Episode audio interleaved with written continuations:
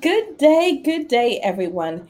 Did you know that disengaged leaders can actually neutralize effective HR practices, even good pay and benefits, positive company mission and altruistic practices? All of that can be neutralized by a disengaged leader. So today on the Coffee with Rhonda Show, we're going to talk about the dangers of disconnected leadership. So if you're ready, let's learn to lead above the grind.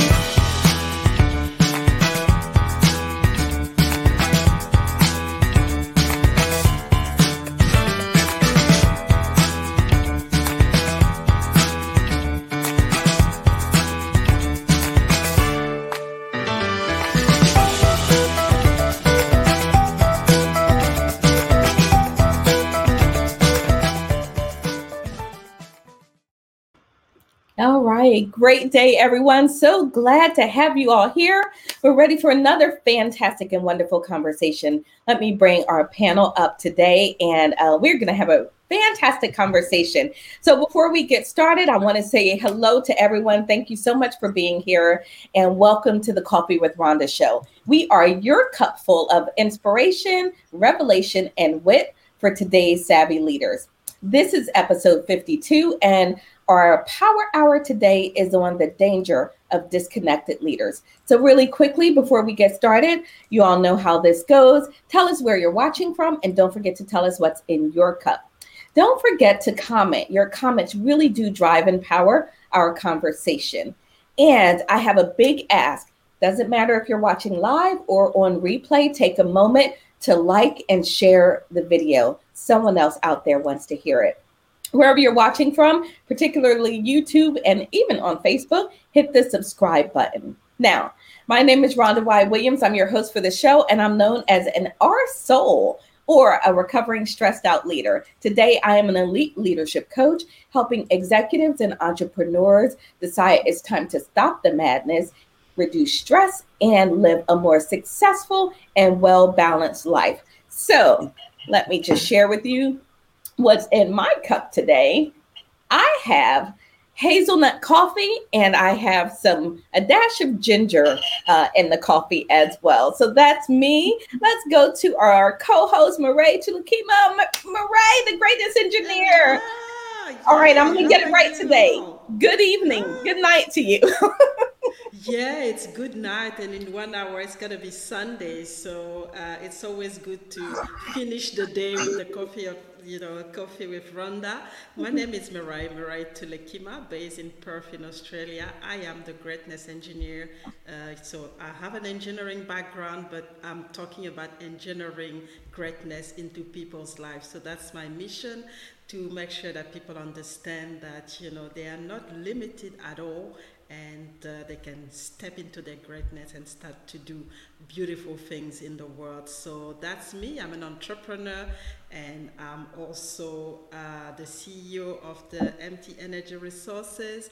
And I'm happy to be back here every Sunday. And today I'm drinking, so I have turmeric tea with some lemon. So that's really good. Awesome. Thank you so much, Mireille. And we're really excited to have our guest for today. Faust, introduce yourself. Tell us a little bit about you, and then tell us what's in your cup. My name is Faust Ruggiero. I'm the author of the Fix Yourself Handbook. I've been counseling for, about 4 decades now. Individual, family, marriage, all those kinds of things. Wrote the book to try to move forward a program called The Process Way of Life, which I developed and have been teaching for about 20 years now. moving this forward. We're doing a lot of promotions, there's a radio show I'm doing now. So I'm getting ready to turn the book into an audio book. So it's a busy time in my life. And I'm also keeping the counseling going because, like both of you, I have this passion for getting people to the next level in their life. So it's a busy time. In my cup, I'm on the tea side also. I'm an herbal tea guy. So I've got some spearmint tea with rose hips and lemon today. Ooh, rose hips. Awesome. I don't think we've heard that one on the show, Mireille. No, I like to be different. No,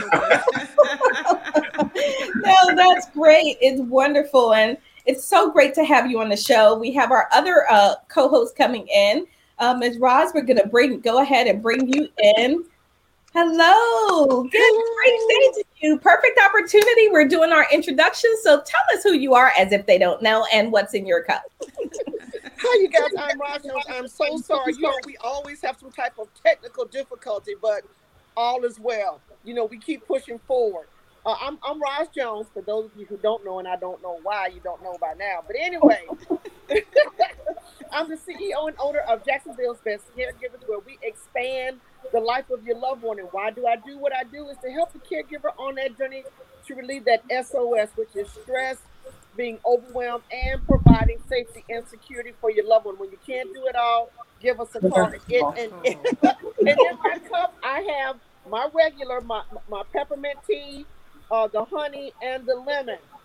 Awesome. Awesome.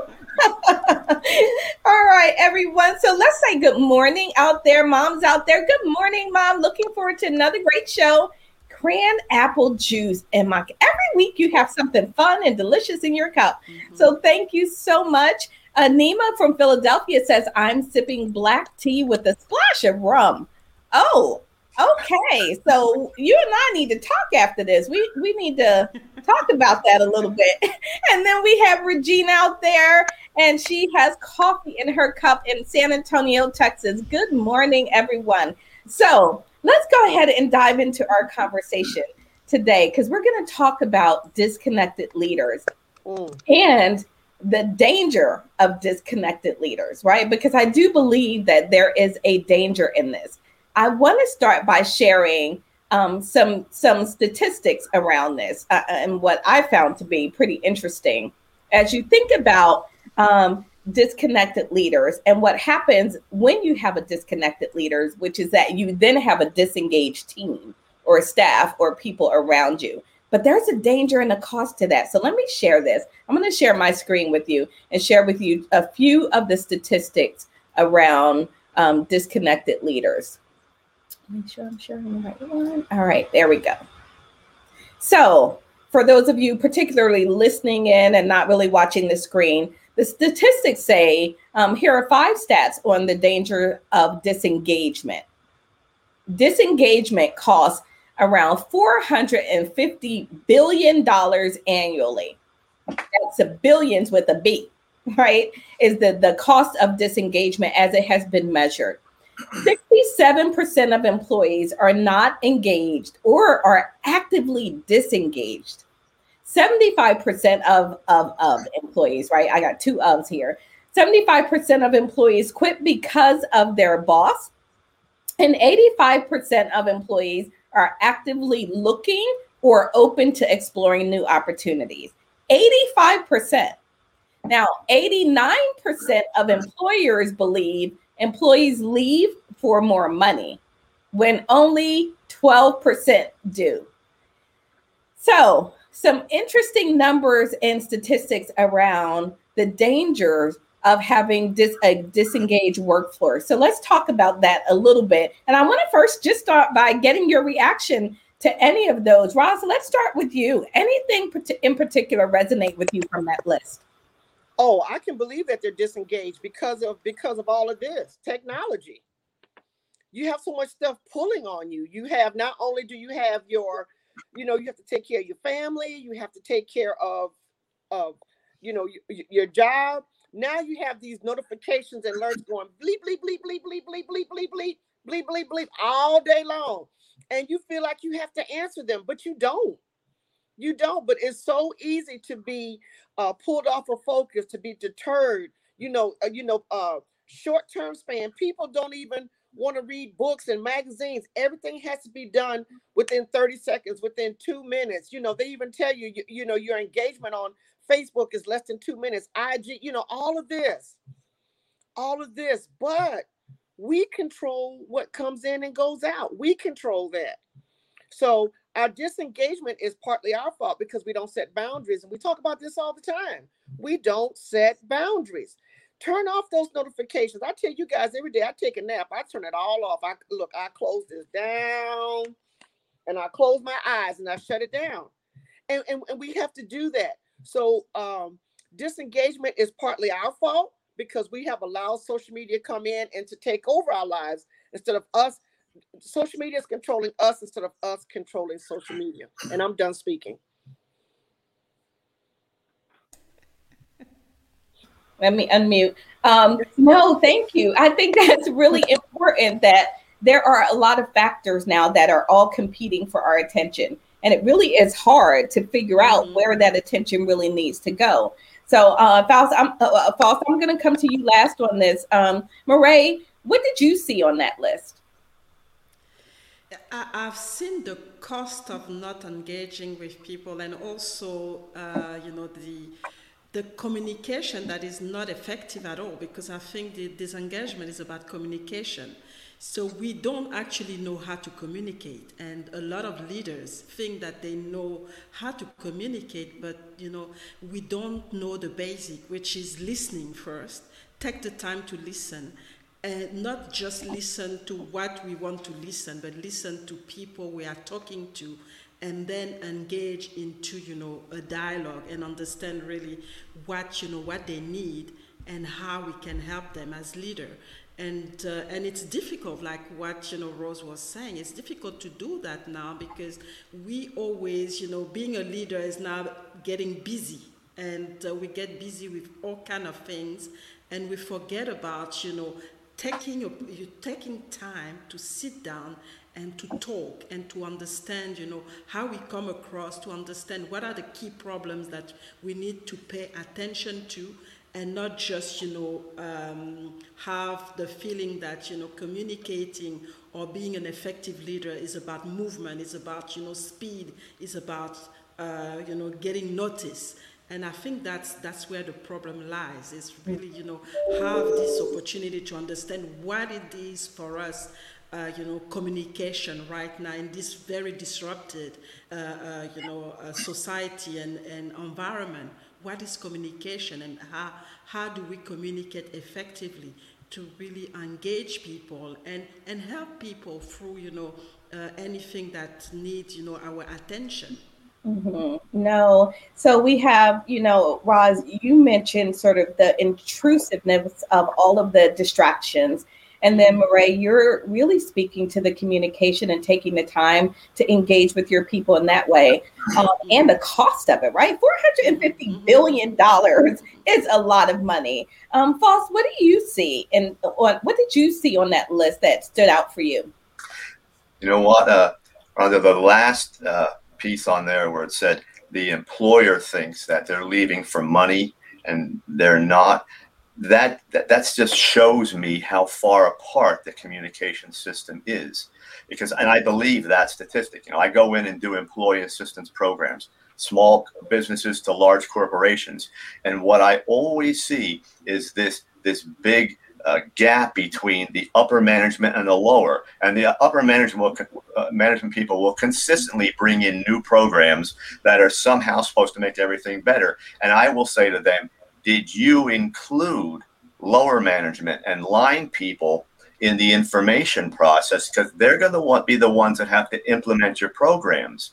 And the answer is almost universally, no, we hired the outside consultants. And I say, well, They're not in that factory. They're not on the floor doing things. They're not discussing what happens when things break down. Those people that you're not talking to hold all that viable information that you're going to need to move ahead. The other thing is back to that technology thing. Not only are we distracted by it, we're using it to communicate. Instead of going to a person and talking to them, we're texting in the same building. You know, I was at one company, a large, if I mentioned a company, you'd know the name. And I said, this person was texting the other person about something at the meeting who was in the next office, and both office doors were open. I said, I don't understand. You want to talk about a disconnect. You know, if you're going to connect with people, go and talk to them. If you're going to implement something, you know, the strategy is has to be delivered by those people. So it's only going to be as strong as the people who are going to actually implement the program. So I would assume it makes sense to talk to them, A, for morale purposes, B, for communication, and 3, for efficiency. Wow, that's really powerful. I was thinking about that when you brought up the texting. The first thing that came to my mind is, I bet they were like right in the next room from each other, because gosh, we just do that, right? Technology is so easy, but it's so much less personal, right? You don't really get the same feeling. So Michael's joining us this morning. Michael's checking in from St. Petersburg, Russia. Good morning, Michael. Disengagement happens because the leader has forgotten their job is to take care of the people while people take care of the processes. Excellent point.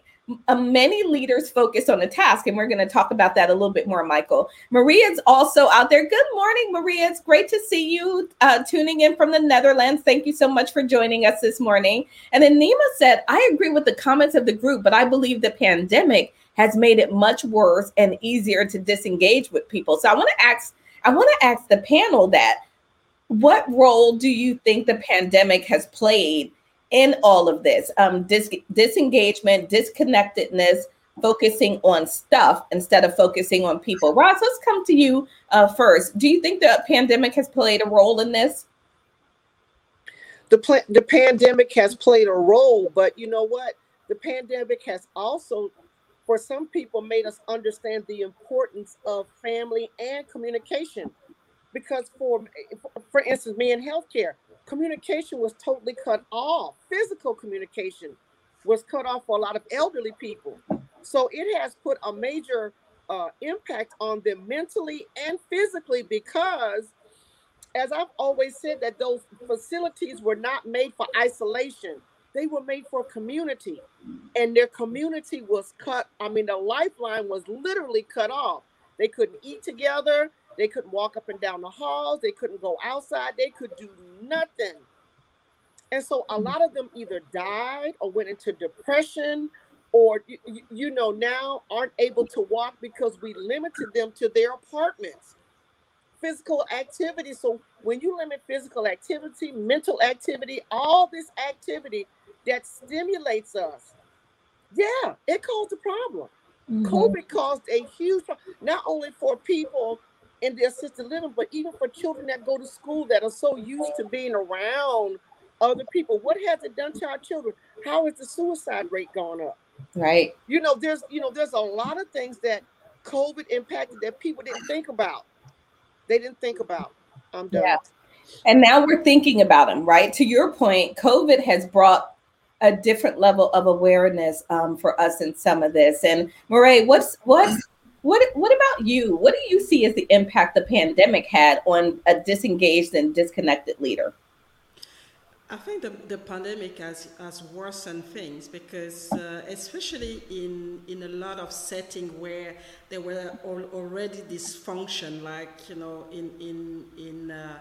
in housing where there were domestic violence or those kind of, you know, problems. It actually amplify a lot of things, where, you know, when the people in those households could connect outside with real people, they could cope with, you know, what was happening. But now they have no recourse. They have to, you know, to really find a way, and they end up into depression, or it becomes really physical.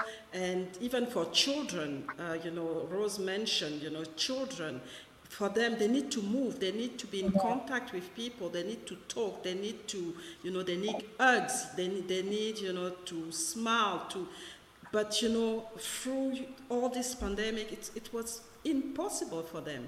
Right. Impossible for them. I still remember, you know, when all of this started in my house, everybody was just, the kids were having, their school through the internet, and the parents who were working through the internet, but we were not communicating at all anymore, because, for us, the most important thing was this computer.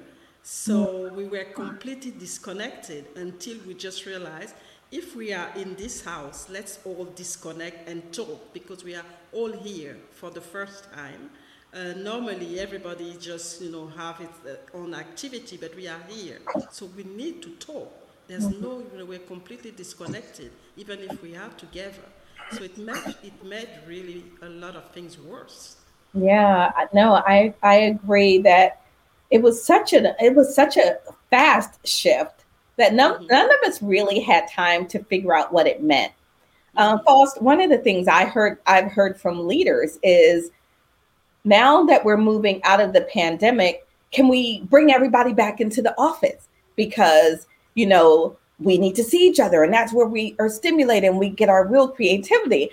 And I kind of feel some kind of way about that, right? I've got two feelings about that. One of them is, okay, I get it, that it's good to be physically near people and be able to leverage each other's energy and passion.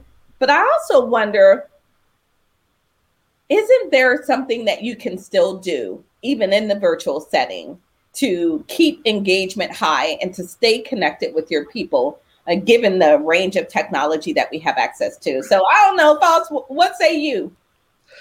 Rhonda, technology is here to stay. And Roz made the right comment. Either it's going to use us or we're going to use it. We have a tendency to like our comfort zones and to be as much on autopilot as we can. So we let it run us. What I'm seeing now, and it's scary, because a lot of people are going to go remote and stay remote. It's less expensive. They're saying it benefits the employee, but I really don't think it does, because it brings that isolation factor back into it again. The other interesting thing is that most good businesses have an HR department where employees can go if they have problems, and that HR department and upper management can monitor people who are having problems. We're not going to see those people anymore. They're going to be at home. No one's going to communicate with those people. They're going to look, they're going to sign in the morning. They're going to look to see that their work is done. They'll have a meeting every so often to determine if some things about work have to be done, but no one is going to say, how are you doing today? Throughout this, I chose to counsel in my office. I'm fortunate. I have a very large office, so I can maintain distances even without masks. And I saw all my people, but I watch a lot of people doing what I do for a living, which is to counsel people, and they're doing it from computers. And I say, well, you're not seeing them. You're not seeing the whole body. So there's no body language there. There's this remote thing. Sometimes they're distracted. They're hearing sounds from up elsewhere in the house. They're on their keyboard. Some people are counting with a phone in their hands. We're doing all those kinds of things. Yeah. If we're going to, we're only going to be as strong in this, coming out of this pandemic, as we choose to be. We've got to go to this with our strengths and stop relying on these other things to make our life easy. We have a job to do. We have to move forward on this. We're going to have to get going with it. Yeah. Wow. There's definitely a lot there to unpack. And I want to tune into something that you said, because you said that when we were in the office, we would see each other and we could have general conversations and we could say, how are you? Now we're just looking to make sure that the work is getting done, but nobody is saying, how are you doing? Right? How's your family? Is everything okay?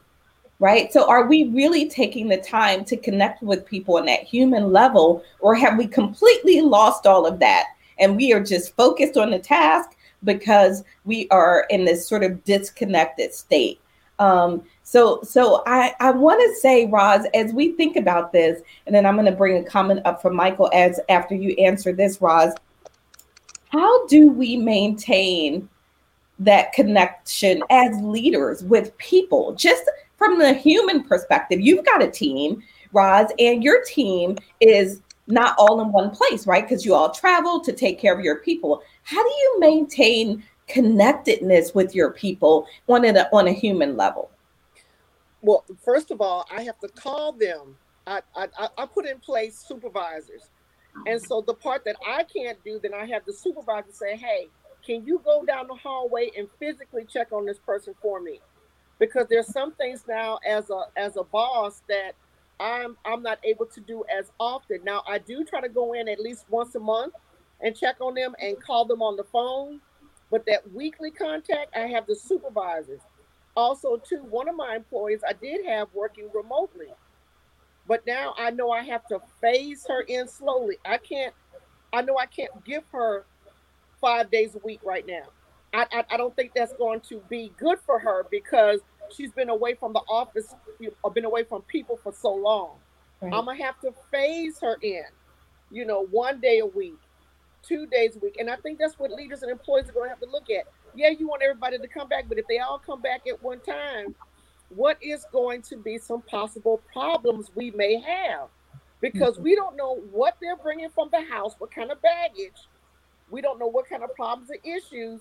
So we may have to phase people in, work in the office 1 day, work at home for, 3 or 4 days, for another month, come in for 3 days, work, until we can get the people back to some type of normalcy. Because if you've been home all this time, and then they have to deal with driving to work, traffic, driving home, trying to fix lunch, getting clothes ready to where you've been sitting in your drawers, for a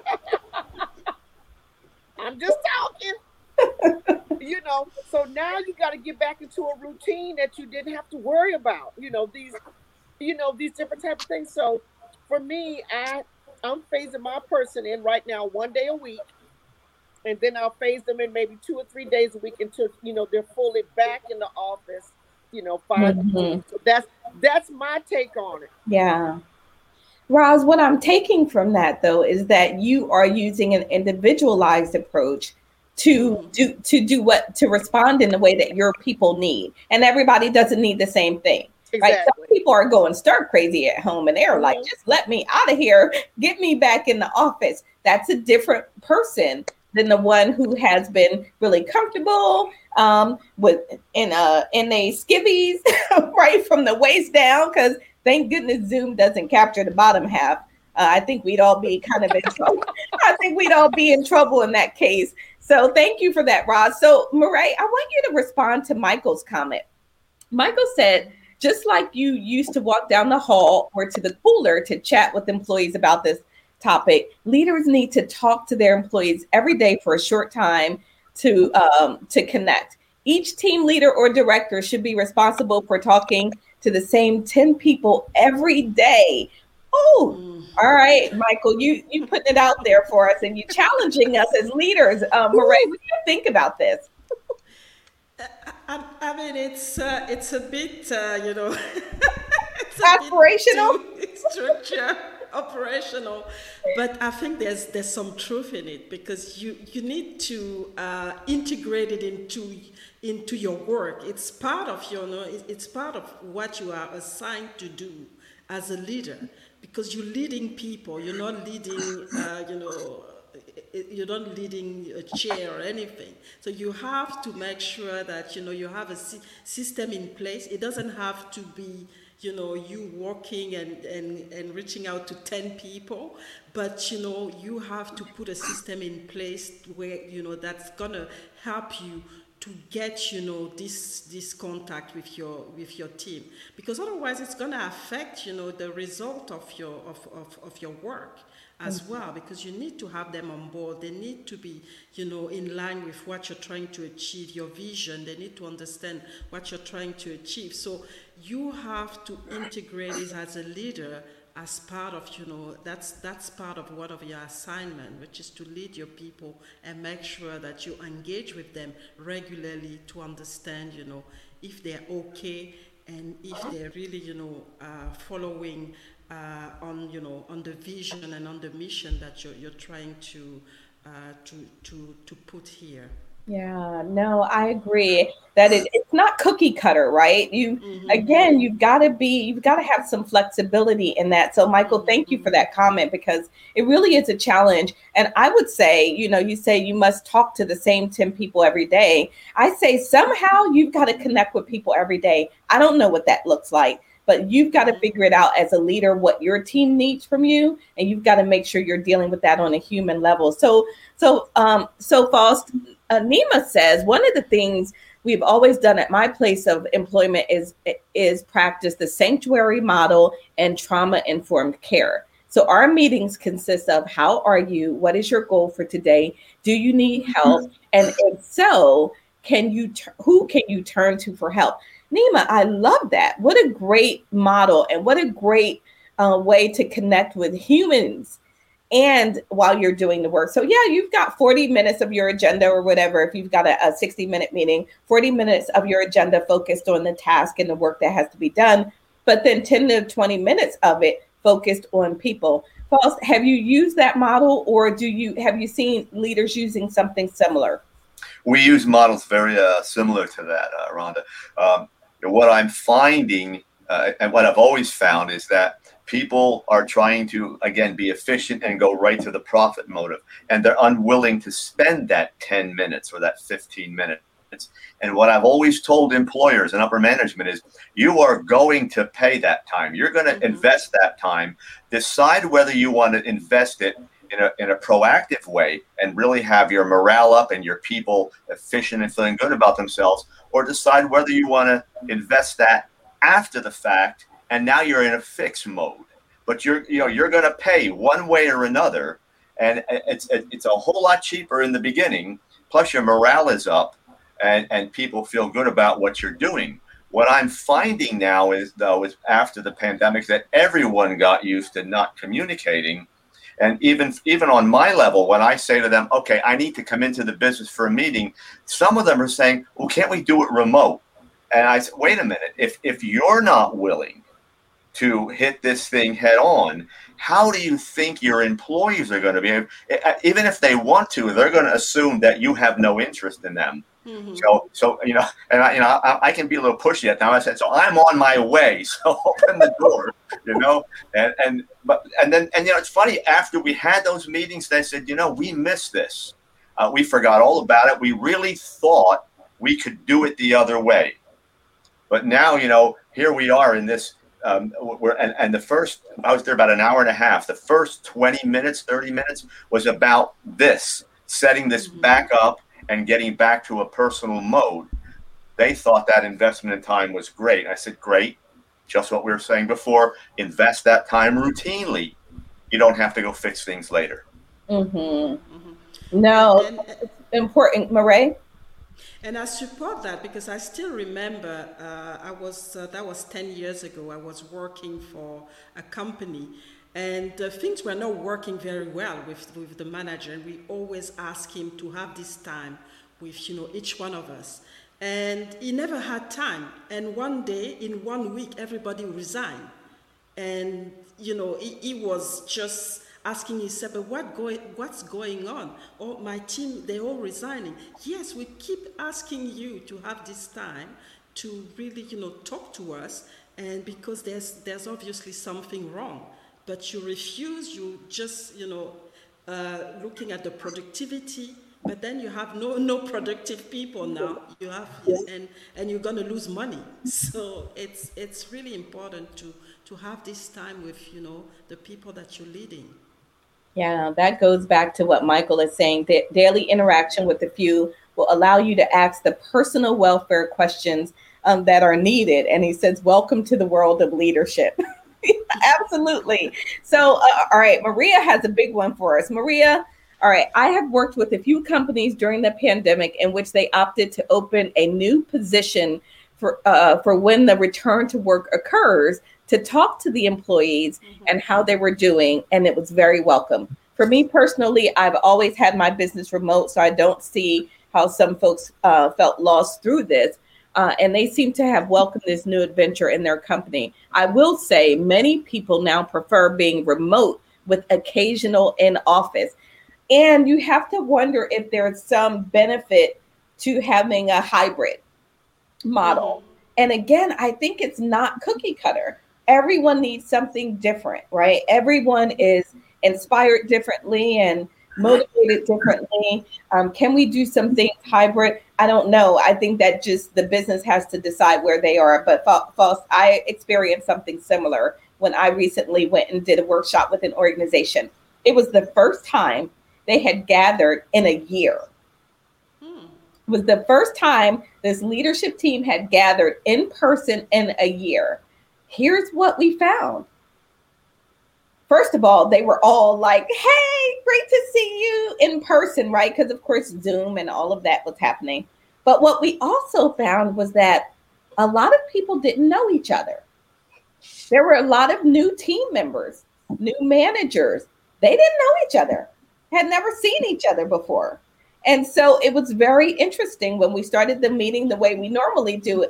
And someone said, maybe we should just take a minute to introduce everyone because we don't all know each other anymore, right? So there's a lot of things that happened during the course of this pandemic and getting disconnected. But I want to ask specifically now, I want us to talk about the leader because I do think that the engagement on your team has a lot to do with how that leader is creating engagement, is driving engagement.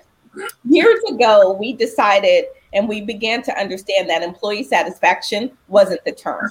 It was employee engagement. And the reason is because they say satisfaction is just about, yeah, I'm feeling okay. You know, I'm doing all right. But engagement is your willingness to give, to really go above and beyond and to really invest yourself, even when you don't have to, right? For instance, do I have to turn on my Zoom camera when I get on a virtual meeting? If you're on the meeting with me, the answer is yes, because I don't like talking to a black box, right? And I've had this conversation with some leaders, but you've got to be really clear about that. So here, I'm going to share another quote with you all that I found. And then what I want you to talk to me about is the role of the leader and what they can do, because maybe it's the leader that's disengaged, right? What happens if it's the leader that's disengaged and they are causing all of this disengagement in the team? So here is the quote.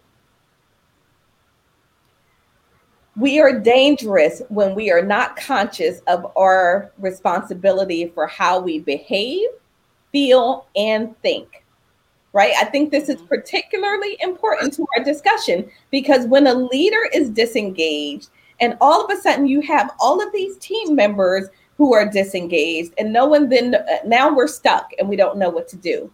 So what happens when it's the leader that's disengaged? So my question for all of you is, how does a leader know that they are the one that's disengaged, i.e. you are the problem, right? Roz, how does the leader know that they are the problem? Your employees tell you. I'm sorry, they do. And look, I have to put my hand up and say I'm guilty because my employees came to me and said, hey, we haven't seen you. When are you going to come see us? And I wanted to tell them, I don't feel like it, but I couldn't. I'm the leader. There are days like everybody else that I don't want to do any human contact. But because I'm the leader, those days have to be slim and next to none because I have people that I'm taking care of. Yeah, there's self-care days when I'm going to take care of myself. Don't get me wrong now. But, when an employee brings it to my attention, then I need to look at myself. Rosalind, where in your schedule did you miss it? What didn't you do? And I tell my employees, I don't do it right, but I can't get it right if you don't talk to me.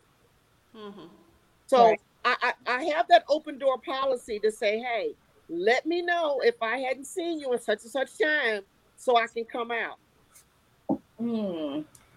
Yeah.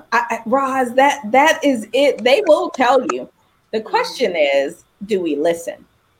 Right? Because they don't always just tell you straight out. Sometimes they tell you in their actions and what they do or don't do. Right? So that's really important. So the question is. But you know what, though? I want to say that too. I had one employee who wasn't showing up for work on purpose because she was trying to get my attention. I was getting ready to fire her. because she was showing up later when she was calling out. And then she said, well, I wanted to talk to you. And I'm not going to say what I said because, I said, basically I said, well, hell, why didn't you just say something? You didn't have to go through, because when you stop coming to work, it impacts everybody. It impacts the client, your coworkers, me. All you had to say was, hey, I just need to talk to you. Yeah. We could have saved a whole lot of time and, you wouldn't be on probation right now because of a bad decision. Yeah. It's interesting. And so let's keep talking about this. But first, I saw a couple comments come through. So Michael said, suggest to the employees working at home, if they do not perform well, they have to come into the office daily. If they perform well, they can stay at home and work if they want to.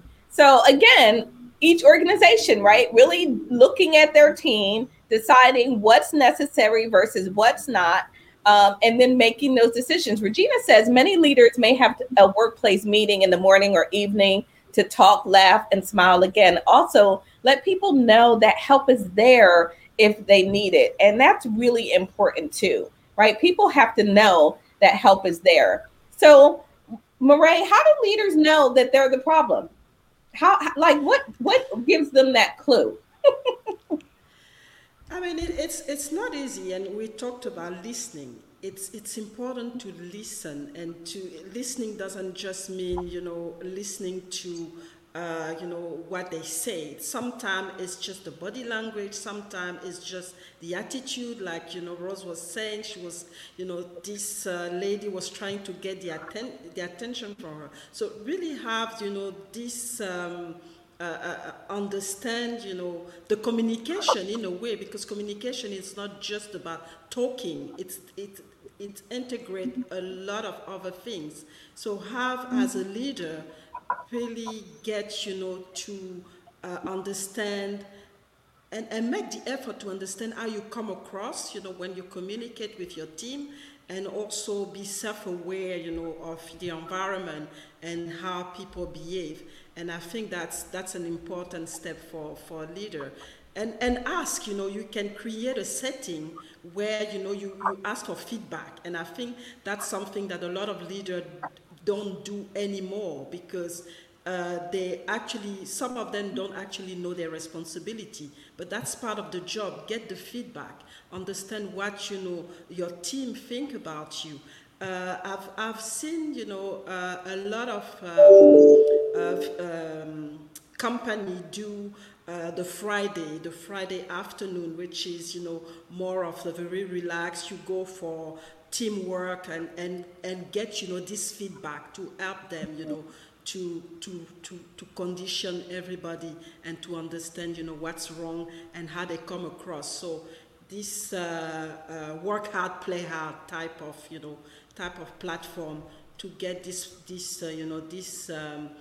feedback in a different setting, because sometimes the office can freeze you. So right. They create this setting so that they feel more, the fear is not there, and they can talk and give this feedback.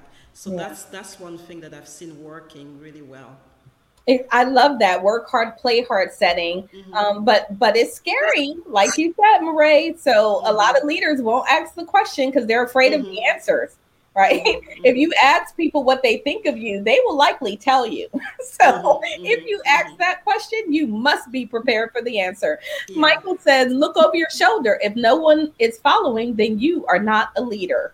So, Michael, you're just calling us out today.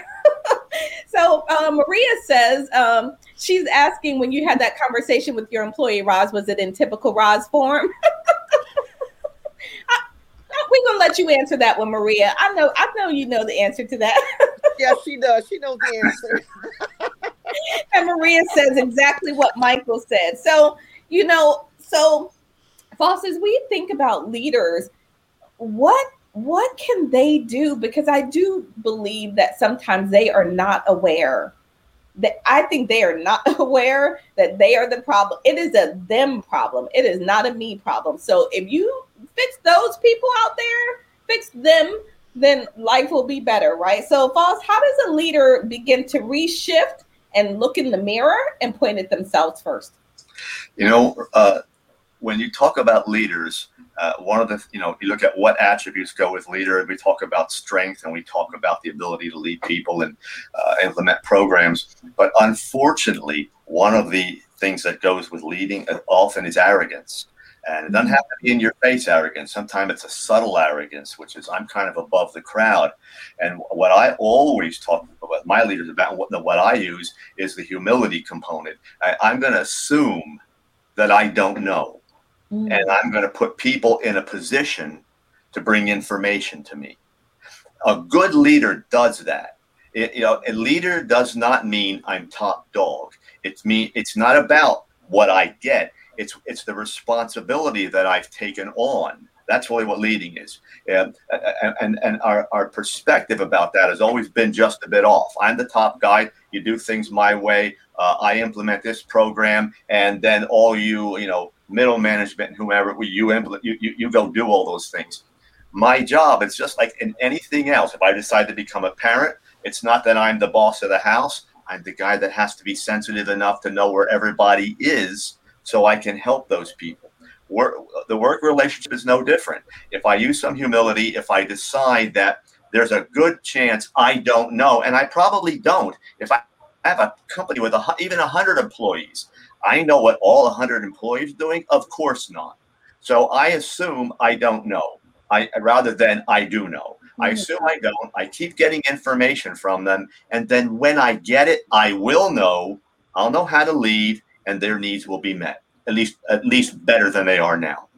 Wow, that's really powerful. Setting up systems and structures for people to constantly bring you information, to not be afraid just because you're the leader. How many organizations out there discourage you from talking to the top leader in the organization?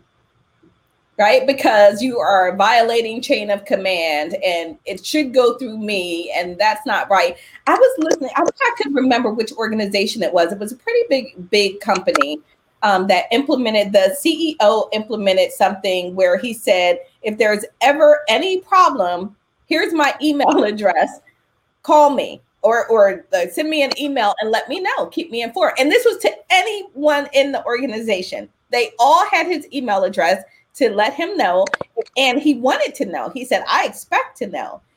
What that ended up doing is it caused all of the leaders under him to be doing that same thing, to say, hey, if there's any challenge or whatever, I want to know right away. I want to know how I can help, how I can support. And what happened was, initially, they didn't trust those leaders that they would fix it, so they were going to the big guy.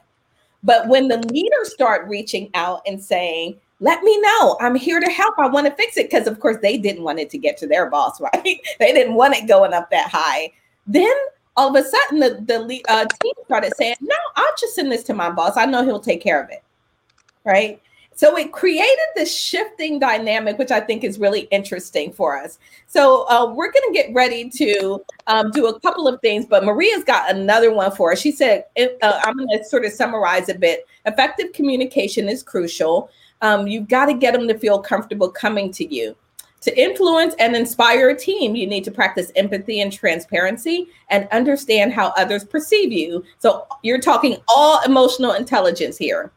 Sometimes leaders are in the position of being a leader, but they are not equipped with the skills. Oh my goodness, Maria, that's like a whole nother show. That's a whole show, because it is my pet peeve that leaders don't always have the skills to lead. They simply don't have the skills to lead, at least effectively. And so Regina said, feedback is great. Get the feedback from your teams or employers. The isolation is a concern long-term. So leaders will constantly need to have in-person conversations. Yeah, we've got to talk to people. We simply have to do that, because it's, that is how that's how you build trust, right? So what I want to do now is, it's 10:50. We're going to start getting ready to do our wrap-up segment, where I really want to go around and I want to talk about what can we do to reduce the state of disconnectedness, right? How do we help leaders What strategies can they use to really engage and connect more with their teams so that they can be more effective? Before we do that, let's do our little shot here with the coffee. So hold up your cup. All right, got it. Thank you. And so let's then talk about what can leaders do. And we will do that on the other side because, you know, we got to do our little fancy doodad. So we're getting ready to go into the what's in your cup segment, where we're going to share basically from this discussion, metaphorically speaking, what are we taking away? What have we put in our cups that we want to share with others?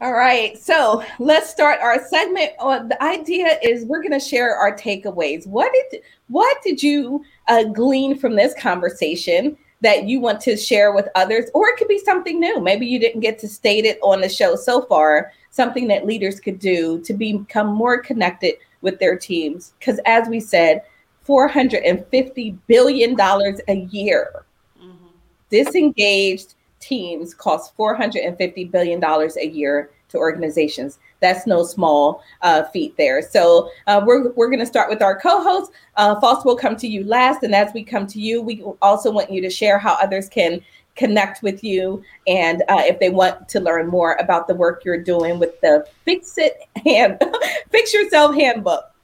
So Roz, let's start with you. What are you taking away in the What's in Your Cup segment? I was thinking about what Faust said earlier. As leaders, we have to come off of the ivory tower. Sometimes we get these positions and, you know, we get the big head, and we have to realize that we're still human and that the people that we're dealing with are humans.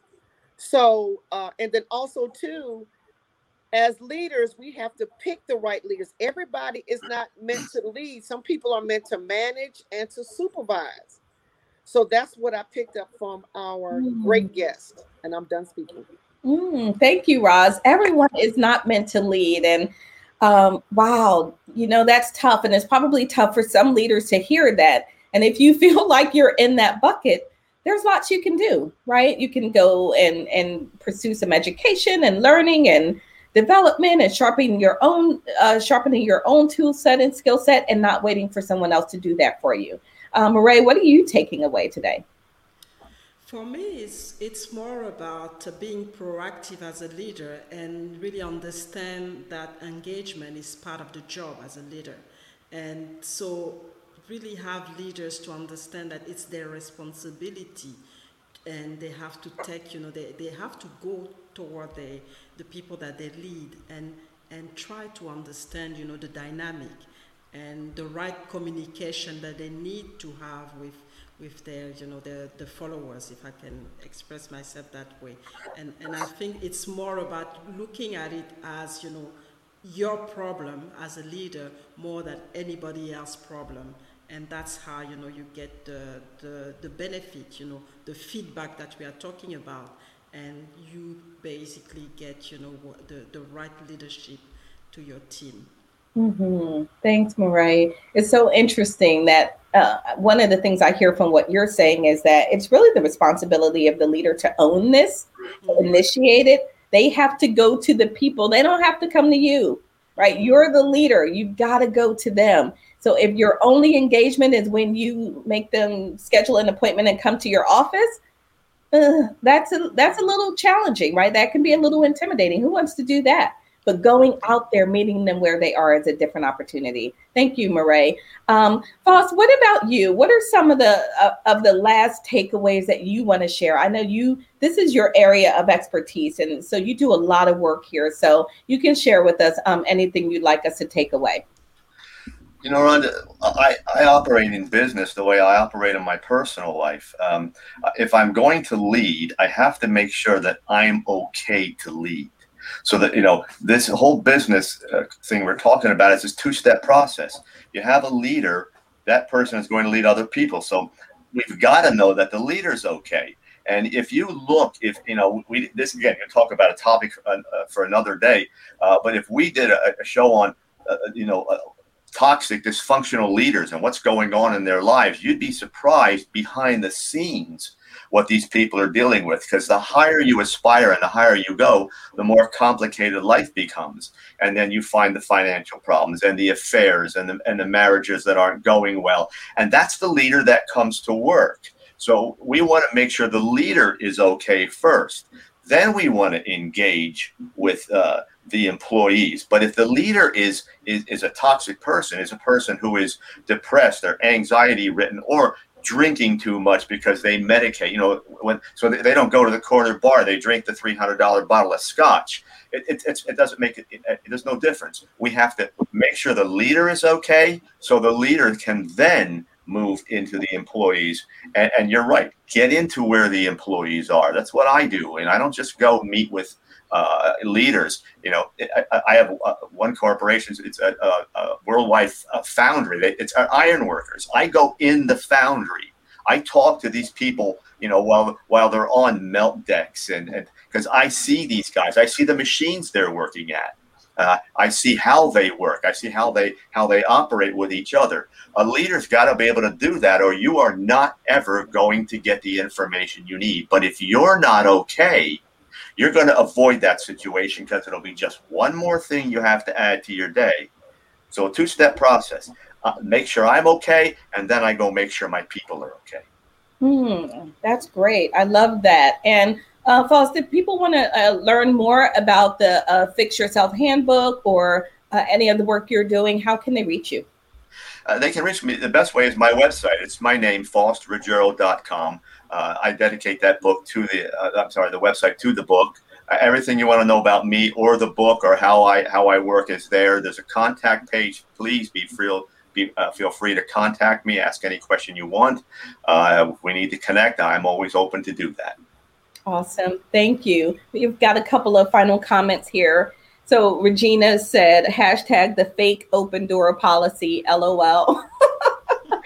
And then let's see. And then Michael said, treat the workers the same way they want to be treated.